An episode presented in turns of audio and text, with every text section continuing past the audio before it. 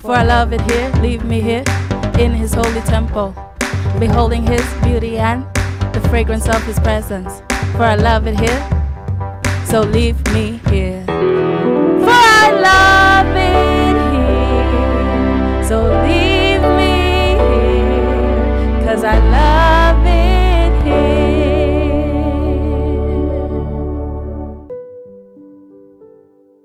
Greetings in Jesus' precious name. Welcome to our Wednesday night service. What a joy, what a blessing, what a privilege it is for each and every one of us to be gathered here, virtually and even physically, on Zoom or YouTube or our church in Emmanuel or other physical locations around the world. We welcome each and every one of you one more time into the presence of the Lord to not just study scriptures along with us, but now to be transformed together as a family into the image of God. That our characters, that our lifestyles, our habits, our conversations, our relationships, even our spending habits or our finances, every aspect of our life can now be transformed, can now be changed, can now be molded with scriptural truths. That is why we gather to study the Word of God. It is not so that we can just go back with more information, but it is so that we can be changed into the image of the one who is the Word of God. Jesus is not just our Lord and our Master, He is our standard. He is the one we want to role model our lives after. He is the one that we want to imitate. He is the one that we want to ultimately become. He is our destiny. And as a church, every time we gather to pray, like we do on Wednesday nights, every time we gather to seek His face, every time that we set apart other things and just draw near to the Lord, what happens is that there is a realignment and there is a shift of focus on the inside of us. And it is so vital that the church of Jesus in these last days, that you and I that are preparing for the second coming of the Lord, that we do everything possible to prioritize His presence. We do everything possible to prioritize the heart and the mind of God, going after it, pursuing it, seeing that heart and the mind of the Lord now being fulfilled, now being manifested in our life. This evening time, wherever you are, can you just ask the Lord for grace? Supernatural grace, a grace that is going to cause you to be elevated in the spirit realm. That elevation will now bring revelation, it will now bring understanding, it will now bring access, and it will now help us to keep our eyes opened. I am so thankful for my spiritual parents who go beyond where I have ever been, who constantly keep their eyes opened, and who are constantly warning us for and against things that have the potential to destroy us. I thank God for the warnings and the instructions that come in every season of life. I thank God for every revelation that is helping me in this season to be rooted in the voice, in the presence, in the heart, and in the mind of God.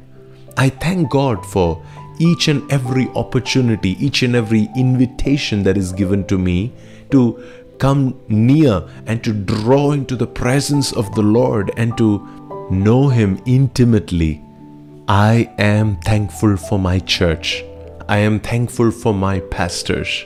I am thankful for the community that the Lord has placed around me. And every time the Lord moves in an unprecedented manner, like He did in the last Sunday service, in a way that we did not expect, the prophetic declarations that were released over the nations, the fresh anointing that was released over the dear men of God, the songs, the worship that we had last Sunday, everything was uniquely handcrafted by our King of Kings. He was intimately involved in the details of everything that we enjoyed and experienced from the table of our Father. I've learned not only to acknowledge it, but now also to celebrate every time the word of the Lord comes, every time the presence of the Lord moves. Every time there is a prophetic word that is released, a prophecy that is released, a declaration that is released, I have learned to not just acknowledge it by saying an amen, but to also celebrate it with everything on the inside of me. I hope that you're along with me on this journey. Tonight, we're going to continue to study the Word of God. We are back in the book of Revelation. Let's go to chapter 7 and verse 2. Tonight, as we take time to read some of these scriptures and receive fresh encouragement for our days ahead, I pray that we will not just catch the revelation behind it, we will also catch the instructions, the spoken and the unspoken, the expressed and the unexpressed instructions in the scripture. Those who have an ear, let them hear what the Spirit is saying to the churches. Let's read verse 2 from Revelation chapter 7. It says that I saw another angel coming up from the east, carrying the seal of the living God, and he shouted to those four angels who had been given the power to harm land and sea. We see an angelic force a force that is spiritual in nature, a force that is beyond what people can see or touch or feel. This angelic force that is now given power or ability to destroy or harm the land and the sea. What you need to pay attention to is the fact that these are angels that are ordained by the Lord that God has empowered, that God has enabled, in fact, He has commissioned this destruction. The same God who commissioned the destruction of Sodom and Gomorrah, the same God who commissioned the destruction of the entire earth in the days of Noah, the same God who commissioned the destruction of the entire Israelite clan in the wilderness the same God he has commissioned, he gave power to these angelic beings to do what? To harm land and the sea. Both the land and the sea. It was supposed to be harmed, to be hurt, to now be subjected to a force, to a pressure, to changes that is now going to make the land and the sea unbearable for the inhabitants of the earth. That is what the Bible says that there was specific power that was given for destruction. Now, these are signs of the end time, signs of the last days. The Bible says that there is power given, authority given, dominion given for the sake of destruction. So, you and I, when we look at things around us that are destroying or damaging or negative news, sad news, wrong kind of news plaguing the internet or our television screens, you and I, we do not have to be afraid because the Bible says that it has been ordained by the Lord, it has been ordered by the Lord that the land and the sea should be harmed. Had it been that we were not warned about it, had it been that we were not prepared for it, had it been that this caught us off guard and we were completely unaware of who has ordained this, who has given the power to the world or to the enemy or to this harmful, destructive forces on the earth, if we were clueless about all of it, then we have the right or the reason to be afraid and scared and even to panic. But as children of God, as those that live in the light, when we know, wait a minute, this is what scripture says will happen. This is what the Lord said will happen in the last days that there will be the power that is given to these angelic forces, forces that can now hurt my little earth, that can hurt my town and my city. You and I, we have the faith and the trust and the foundation that cannot be shaken we can now be rooted in the voice of God, in the presence of God, and we can remain unshakable in the midst of an adverse circumstance, in the midst of negative reports or wrong kind of things that are spread on social media. We can trust in the Lord because He is still in control. And unless He would give the power unless he would enable some angelic forces to do this, it can never come to pass. That is where our trust in the Lord and in His power and in His goodness and in His sovereign final plan for the redemption of humanity, we have to just keep that ever before our eyes. And we have to continue to celebrate that we have to continue to lift up the name of Jesus and be thankful for it every step of the way. The next verse that I want to read is from Revelation chapter 9 and verse 3. It says, Then locusts came from the smoke and descended on the earth, and they were given the power to sting like scorpions. This is talking about a huge plague of locusts. Now, locusts on a regular day is harmless for human beings. They may harm the plants, and consequently, it can harm the food we eat or our economies. But these locusts are a different kind of locust. The Bible says that they came from the smoke and they descended on the earth and they were given the power now to sting like scorpions. These locusts are now going to be hurting people. The previous one was just the land and the sea. But here, these locusts, they are now going to be hurting people, touching their lives, touching their relationships, touching everything that is physical and tangible for these human beings. The Bible says that these locusts, their origin is from the hell. Their origin is connected to a spirit, it is connected to this demonic force of killing, stealing, and destroying.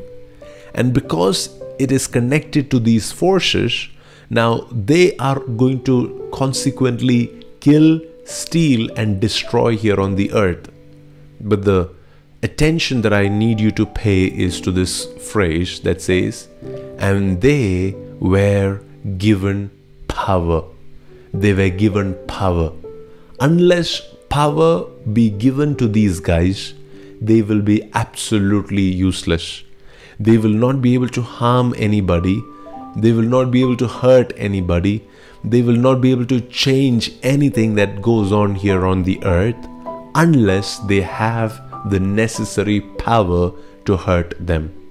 And the Bible says that God has given them power.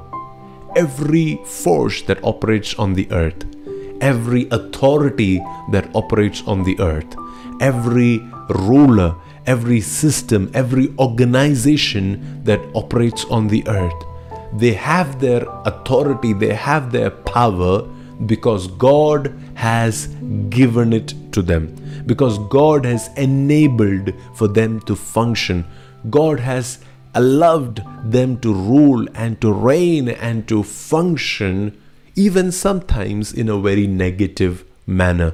In this particular case, these spirit beings, these locusts that have come from the bottom of the hell, they are going to hurt people they are going to torment them.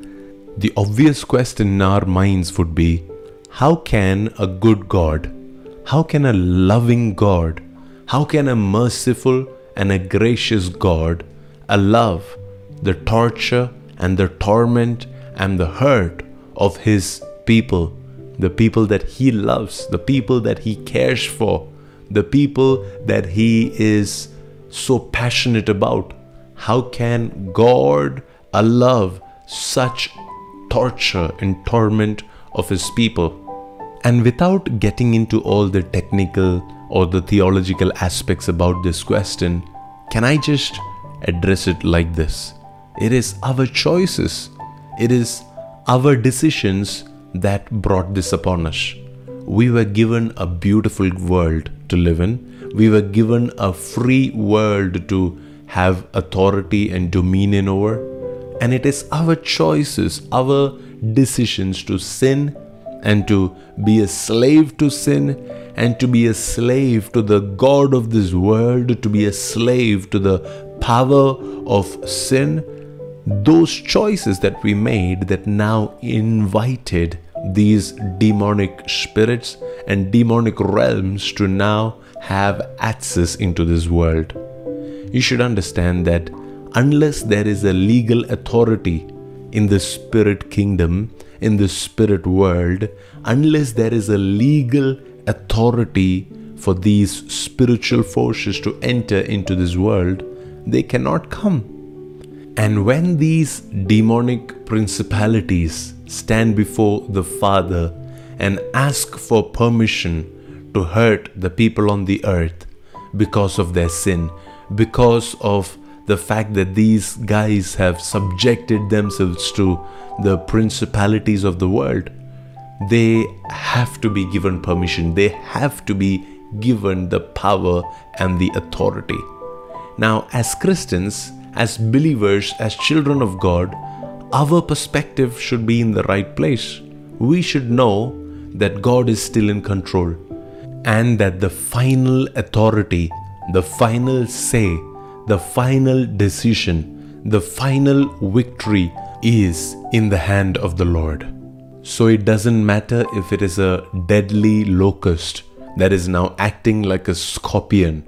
It doesn't matter if it is an earthquake or a flood or whatever kind of calamity that seems to befall you as a child of God. You have authority over these situations because it is in the hand of the Lord those demonic principalities have been given the power by the Lord, have been given the authority by the Lord.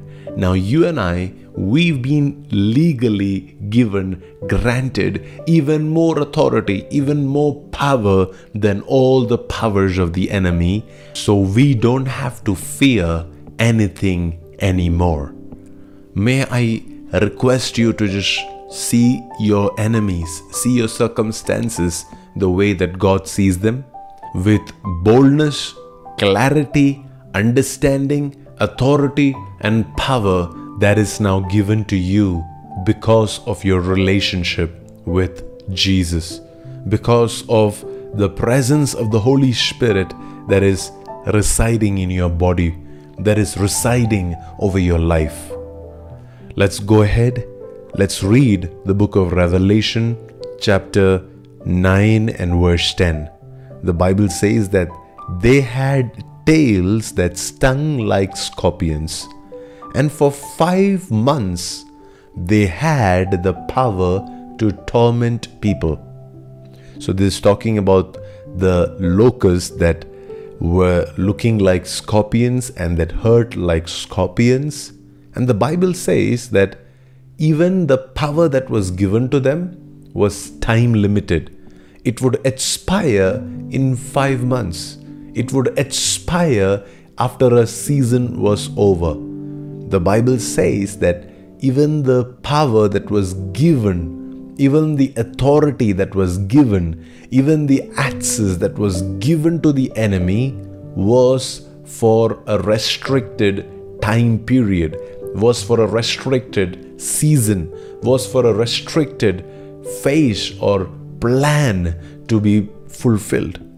So, can I say this about you and me that are sometimes going through difficult challenges and seasons in life, that your seasons are shifting.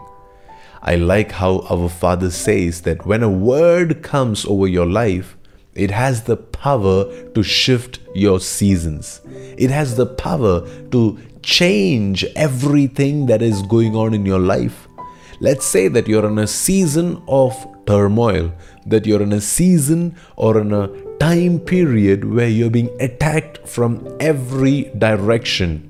But when the word of the Lord comes into your life, that word now has the ability to shift you into a different season.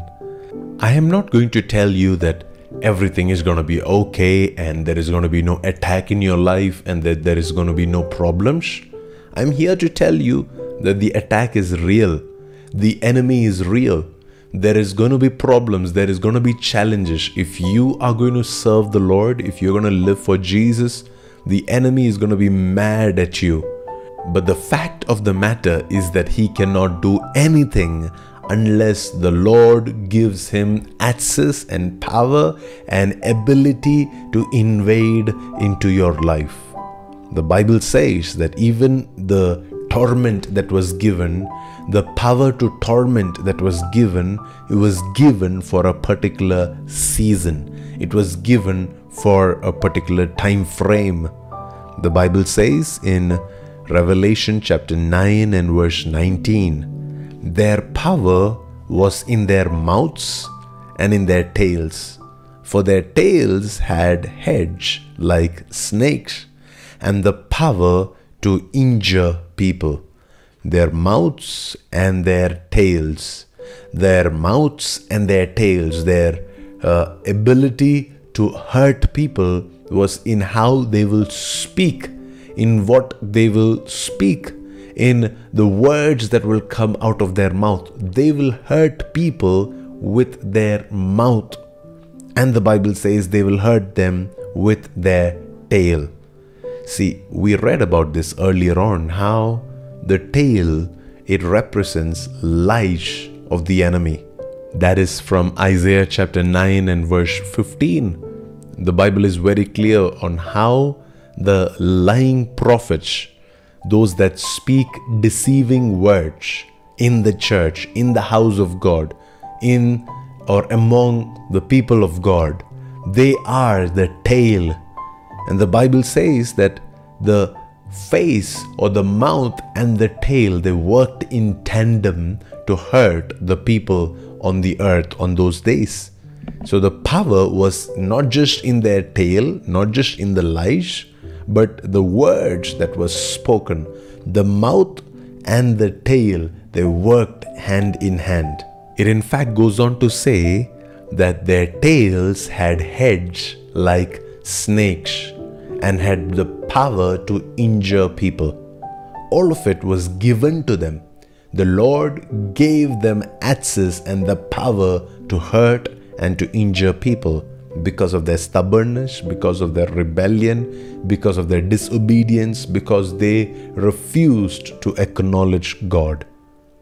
Revelation chapter 13 and verse 2 the Bible says that the beast looked like a leopard, but it had the feet of a bear and the mouth of a lion, and the dragon, he gave the beast its own power and the throne and great authority. We've read these scriptures before during our study of Revelation, so we are not going to go into it in detail, but you understand the context.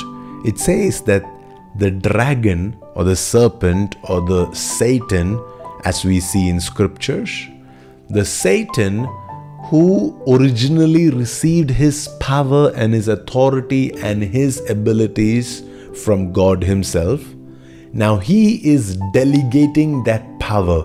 He is giving that power, that authority, and that throne to the guy who will now be known as the beast, the Antichrist. Just like the locust had to be given power from hell, the locust had to be inspired by demonic forces. Here comes the beast, the Antichrist He doesn't have any power of his own. He is not in charge.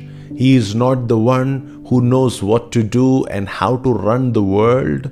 The Bible says there is a spirit, there is a dragon, there is a serpent. He originally got his power from God, and yet right now he's distorted. Right now he's deceptive. Right now he's delusional. And the Bible says that he is the one who gives power to the beast so that he can sit on the throne, so that he can be hurtful, so that he can bring forth the purposes of the dragon on the earth. Is the Antichrist going to be powerful? Absolutely. Is he going to hurt people? Absolutely. But where is the source of his power? Where did he get his abilities? It can ultimately be traced back to God. It was not his, it was not his own, it came from a particular source. God is the one who gave it to Lucifer. And Lucifer, or the serpent, or the dragon, he is the one who gave it to the beast. It is, of course, natural to ask this question why are we studying this? Why are we trying to understand the transfer of power you should understand the whole book of Revelation, it is a battle of power. The power of God and the power of the Antichrist. The power of the people of God and the power of the people that oppose God. Many people, when they see the power of the Antichrist, they will be swept away. They will now bow down to that power they will now begin worshipping that power and that ability. Let me read Revelation chapter 13 and verse 4. It says that they worshipped the dragon for giving the beast such power. And they also worshipped the beast, saying, Who is as great as the beast? They exclaimed, Who is able to fight against him? So you see what has happened here. It is that this power, the adoration of this power, and the admiration of the person who received it and the person who gave it, it is now reached such a level that it has become worship. It is only a child of God who has a revelation of where this power comes from, who gave this power to the dragon in the first place? How long will the dragon be able to rule and reign? What all will he be able to do with his power? Only a child of God truly knows these details, and it is this child of God who will not fall prey to admiring this power and worshipping this power. Why are we discussing all of this? It is so that you know how to stand up straight when the enemy displays his glory, when the enemy displays all that he is capable of, when the enemy threatens you or tries to lure you in with his power, child of God, you should remember that this power is not his in the first place. This came from God and because it came from God, it has certain limitations placed around it. It has certain principles that bind it, that mark it, that hold it in control. And because it comes from God, you know that it is here for a particular season and for a particular purpose. You don't have to be mesmerized by it. You don't have to begin to panic when you see this power trying to hurt you you should understand that one reason why superheroes are such a big hit in our day and time is because they seemingly have this power that we don't have.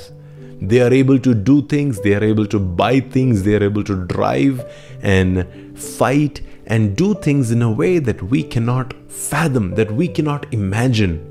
And that is exactly what the enemy wants to try and do to us. They will show you money, they will show you resources, they will try to mesmerize you by the things of the world, by the beauty of this world. and they will tell you everything that power can get you. And it takes a man of God, a woman of God, to ignore and to respond wisely and to resist every temptation to give in to admiring and worshipping and even sometimes submitting to this power. Because there is no power that is not coming ultimately from our Father, from our God. See, the enemy knows how to twist that power, how to use that power for his own benefit, how to use that power now to make sure that people are hurting, make sure that his plans, his schemes, his purposes to uh, cause a rebellion on the earth, it is activated, it is fulfilled. The enemy is going to do all of that. Now, you and I, the only way we don't fall prey to it is if we are filled with power ourselves. The one reason why superheroes don't admire other superheroes is because they've got their own power, they've got their own super abilities. The reason why ordinary folks admire superheroes are because they don't have power of their own. Now, that is the case about the children of God. They are not without power. Just like these demonic principalities have power and abilities, you and I, we've been given power. We've been given authority. We've been given our ability to now exercise control and have dominion over the world around us. We cannot now fall prey to admiring the power of the enemy. We cannot fall prey to admiring witchcraft or black magic. Children of God, let me tell you this. The enemy is not going to come and try to tell you that I am Satan, come worship me but he's going to first show you everything that he has. That's what he did with Jesus. He showed him all the kingdoms of the earth. He showed him all of his glory and glamour, all of his victories, all of his greatness, all the fame that he's got, everything that he can offer Jesus.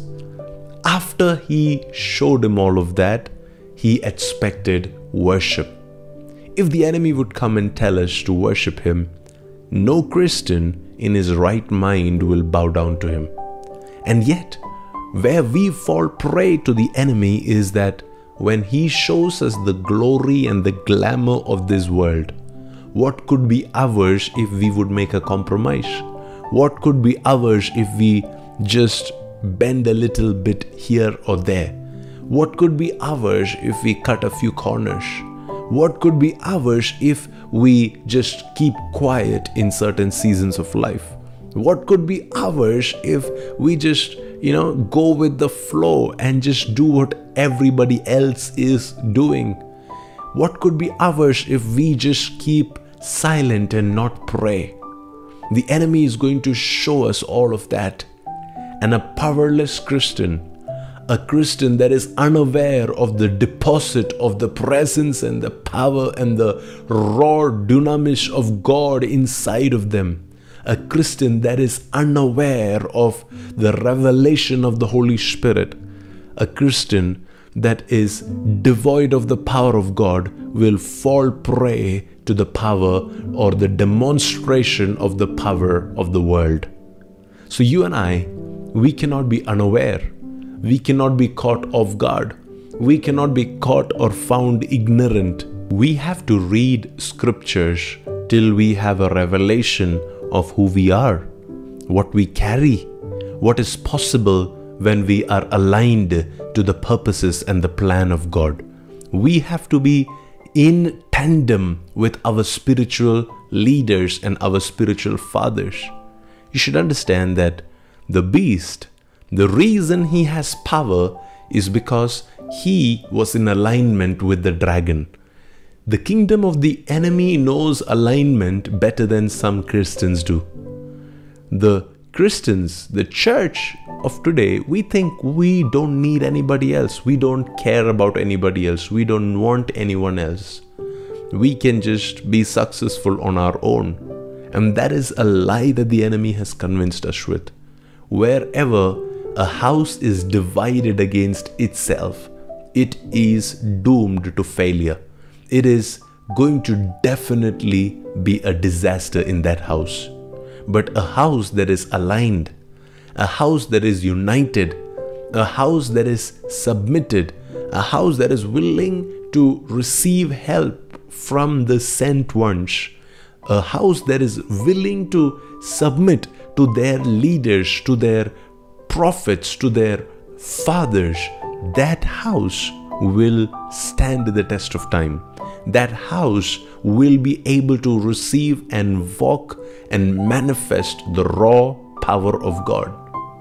The Bible says in Revelation chapter 17 and verse 12 and 13 that the ten horns of the beast are the ten kings who have not yet risen to power.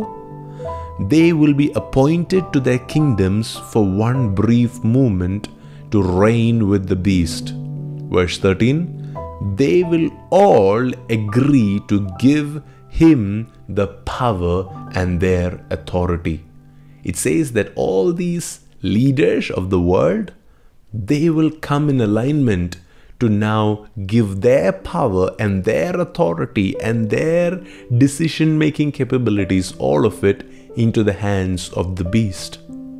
Can you imagine how the world functions? Can you imagine how much of submission and order and alignment there is in the kingdom of darkness? Church, listen to me. This is how the enemy is so clever. He knows that if we will be fighting, if we will be hurting each other, if we will not understand the protocols in the church, we will be devoid of power. When Jesus was casting out demons from a person, the Pharisees they actually accused Jesus of casting out demons by Beelzebul, the prince of demons. And Jesus countered their belief system and said, Is that even possible? A house that is divided against itself will fall. Jesus making multiple implications with that statement.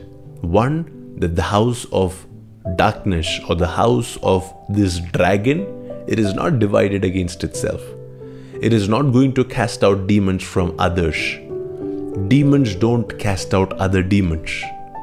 There are Christians who can sometimes, in the name of Jesus, cast out other demons even if they don't have a relationship with this Jesus. But demons or demonically possessed people, they will never cast out demons from somebody else. It is that they are functioning in tandem with each other, they are functioning in unity with each other.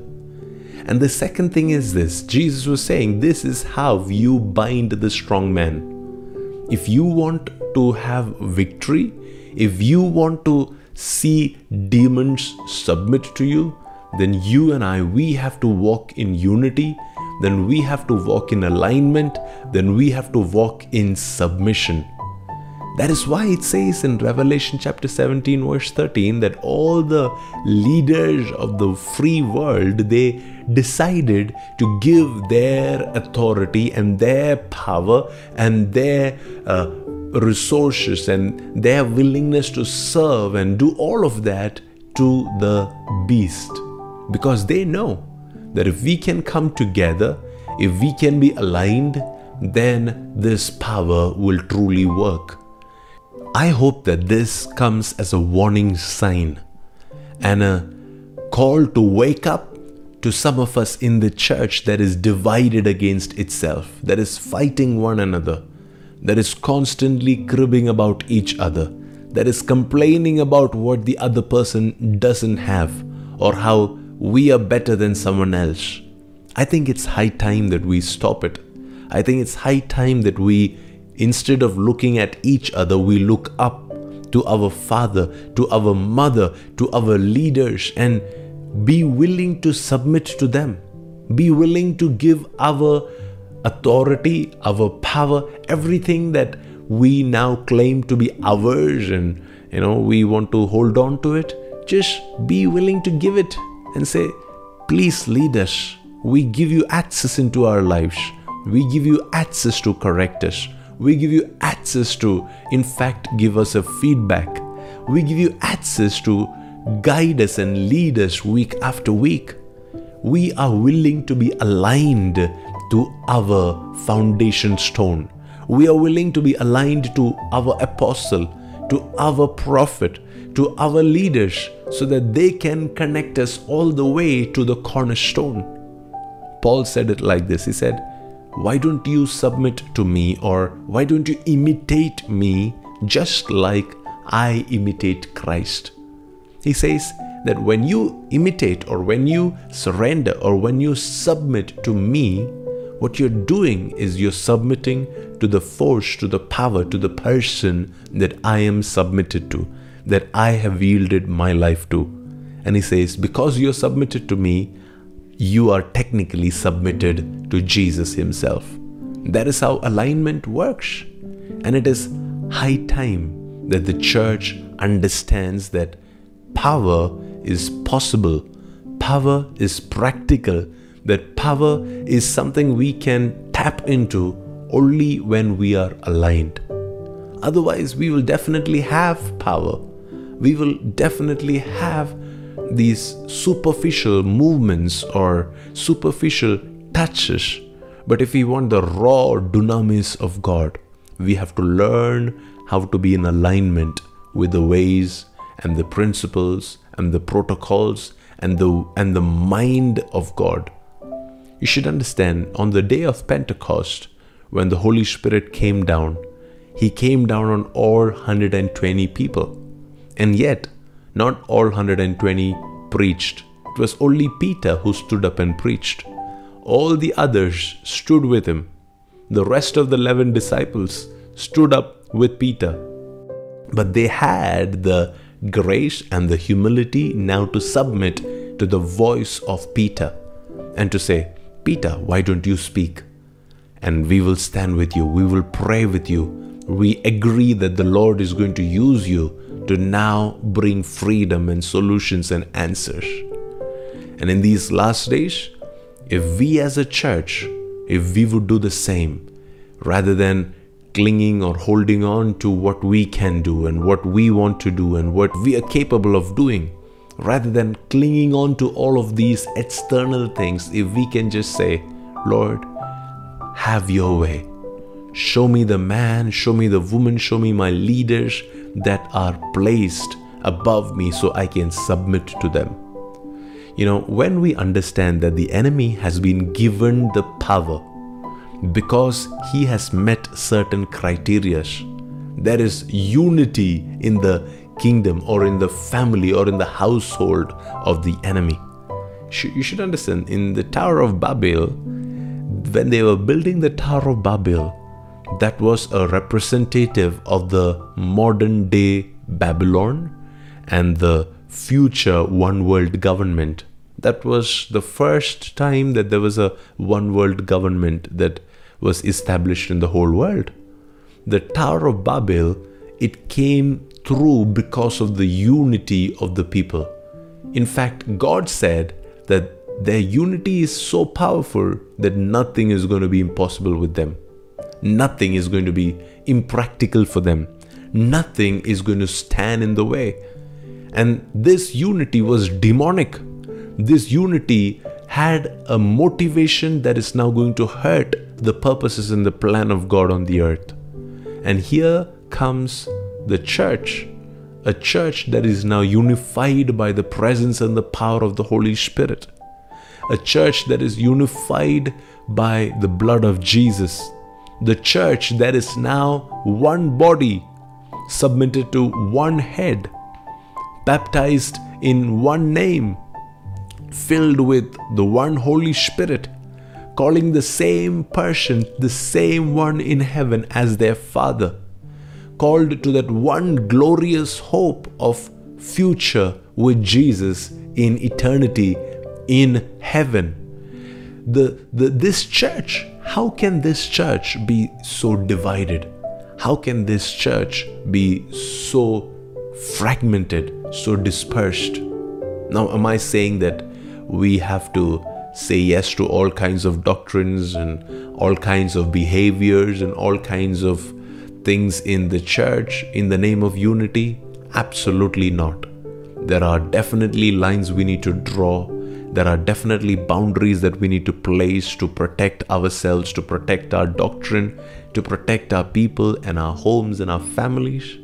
And yet, we have to learn how to identify the man or the woman that God is using among us. And we have to learn how to submit to them. We have to learn how to allow them to now be used of God to take care of us, to fight for us, to let us also partake of that raw power of God. When we come to church and when we witness our man and woman of God being used by God, that is just a display, that is just a demonstration of what God can do through us from Monday to Saturday. Never should we come to church only to admire our man of God. No, we come for an impartation. No, we come to receive the seed of God's word. We come so that that flame, that tiny spark on the inside of us can now be fanned into flames flames that can take down entire forests. That is why we come. And from Monday to Saturday, we are supposed to now reflect that same fire, that same glory, that same power in our workplaces. We are expected to carry that anointing out into the world. We are expected to now represent our spiritual father, our heavenly father, we are expected to show off the grace on the body of Christ in the world around us from Monday to Saturday. So, when you come to church on a Sunday, when you tune in on Zoom on a Sunday, and when you're receiving a word, what is happening is that there is an impartation of power. There is an alignment that you are coming under, and because of that alignment, there is an impartation of power. This power allows you to flee from sin this power helps you to pray like never before. This power opens up scriptures to you.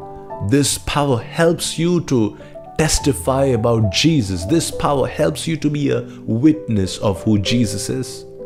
We know one of the last promises that was made by Jesus right before his ascension was Acts chapter 1 and verse 8. He said, When you wait here in Jerusalem, in the right time, you will receive power.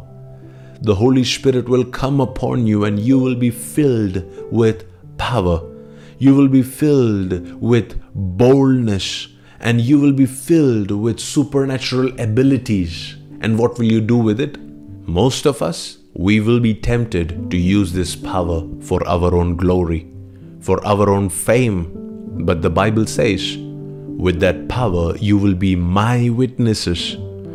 You will be my witnesses. My witnesses. Jesus said, You have to be, you've got to be my witnesses here in Jerusalem, in Judea, in Samaria, and even to the ends of the earth. You will be my witnesses. You are going to be my witnesses. Church, this season, we have to depend on the power of God. If we depend on our own ability, we will never be able to reach the world. We cannot do what we are supposed to do, what we are expected to do, if we continue to depend on our own ability. But the more that we depend on the raw, dunamis power of God, the more we will see great exploits that can be done in the name of Jesus. Our Father is demonstrating power week after week after week. A day when He's uh, releasing an impartation, and even a day when He's just sitting down on a chair and releasing the Word of God. There is power being released both the days, no matter how active or inactive it looks on the surface. The power of God is still at work, is still being released and to the extent of our revelation of who He is, we will not only receive that power, we will now become representatives of that power in the world around us. May we have this attitude of alignment. May we have this attitude of receiving. May we have this attitude that submits to our Father's voice and leadership every passing week. Let me finish with this one particular scripture that bothered me so much this week. This is 2 Timothy chapter 3 and verse 5. The Bible says, In the last days there will be people who will act religious, but they will reject the power that could make them godly. Stay away from people like that.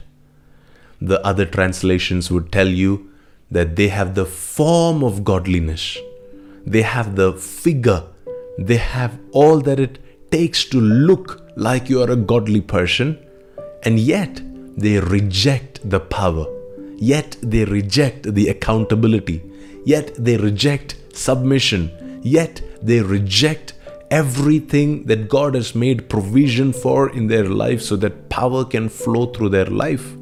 It says they reject it and because they reject it, they are not able to live godly. And Paul goes on to say that you should stay away from people like that. We may think that it's only when I live godly lives and that when I live holy and pure and righteous, only then God will use me. Only then I will have the power of God. Friend, it is the other way around. It is only when you depend on the power of God, the raw dunamis power of God, only then can you be walking and living a godly life. See, the way that you and I we interpret godliness, it's not the same way that God interprets godliness. You're not godly just because you wear a certain kind of clothes and that you don't go to a certain kind of movies and that you don't hang out with this certain kind of people that doesn't make you godly. What makes you godly is that now you represent God. That is not possible unless you have the power of God. See, all of us can have the form of godliness. You know, that's what Paul says the form of godliness, the outward appearance of godliness, but we will remain empty inside if we do not have this power if we do not say yes to the means of this power to manifest and work in our lives. When I read this verse earlier this week, it hit me like a hammer that I can have godliness or the form of godliness on the outside, and yet I can live in a way, I can live a lifestyle that reject the people, the institution, the church that is supposed to bring the raw power of God into my life. I can just be self satisfied. I can just live in my own bubble and thus hurt my own life, hurt my own ability to walk a godly and a holy life. A life that truly represents who Jesus is. A life that truly represents the grace upon our Father, a life that truly carries the mantle, the calling, the anointing of a child of God, a life that can now become a beacon, can now become a source, can now become a reflection of how the kingdom of God functions. Can that be our goal? Can that be something that the Lord can say about us? Can that be something that we can aim to achieve and walk in? Friends, this evening, we have to decide, we have to resolve that we are not going to reject this power of God, that we are not going to say no to everything that He has in store. He has given us authority, He has given us ability, He has given us power. But it is only when we submit to the right protocols, to the right people, that those power will fully manifest in us. See, to some, to some extent, it will actually look like we have the power. You know the story of how the sons of Sceva went to cast out demons? The story says that in the initial days, their ministry was a hit. They did go from town to town casting out demons, and it worked. These guys became famous, and one day They found a demon that had a higher order, that understood protocol. And the Bible says that the demon replied to these sons of Sceva, saying, I know this Paul that you're talking about. I know this Jesus that you're talking about. But who are you? Where do you come from? Which family do you belong to? Where do you go to church? I don't see any connection, any alignment in your life. And because of that, you lack the power to hurt me. In fact, I am going to hurt you back. That is how these sons of Sceva had to run out of that place, hurt and bruised and without clothes. My prayer is that none of us will be found naked in the spiritual realm, that we will be clothed, covered, aligned, rooted, planted, made sure that there is nothing in our life that is not accountable, that is not open and transparent and visible and moldable for our leaders and our fathers or our pastors. It is necessary, my dear friends, in this season that the church will not be a house that is divided against itself, but that the church will be a house that is firmly united as one body of Christ. We should understand that the author of power, all kind of power, is God Himself. The enemy may try to act like he has all the power, but he doesn't. The enemy may do every witchcraft, black magic, all of these kind of things to take your attention, to get you to admire him, to give him time and to give him space and attention in your life. But don't be bothered by it. You are fighting from a higher realm, from a higher dominion, from a higher perspective. You will have the last say. You will have the final authority. In this season, remain thankful. In this season, continue to fight the good fight. Do not delay your responses to the voice of God. Do not ignore those gentle nudges that the Holy Spirit would give you. Do not ignore those directions that the Lord will give you, sometimes even through your own pastors or leaders. Don't ignore them. Submit to them. Let the Lord be your shepherd. If you are ready, let's pray together. Abba, Father, we yield to the power of your word. We know that your word is a double edged sword. It is cutting me, my heart, as much as it is cutting the hearts and the minds of all those that are listening to me. And we yield to the power of this word. And we pray, Lord, that you are going to cause us to be men and women of undeniable power. May we never be found admiring the power of the enemy. May we be found so full of power that we will be the one taking authority, that we will be the one exercising dominion, that we will be the one that will eradicate, that will cancel the plan and the work and the intentions of the enemy in our homes, in our churches, our cities, and nations. Lord, we yield ourselves to you and to your plans and to your purposes. Because to you belong all the glory and the power and the praise. In Jesus' mighty name we pray. Amen. I hope this word was encouraging to you. May the Lord continue to strengthen you this week. May the Lord continue to fill you with the power, not just the form of godliness, but with the power that enables you to live a godly life. Let's prepare our hearts and our minds for this Sunday morning and come prepared to receive a fresh portion from the presence of the Lord. Thank you for tuning in. Have a blessed and a beautiful night ahead or a blessed day ahead, depending on where you're tuning in from. God bless you and stay under the mighty hand of the Lord.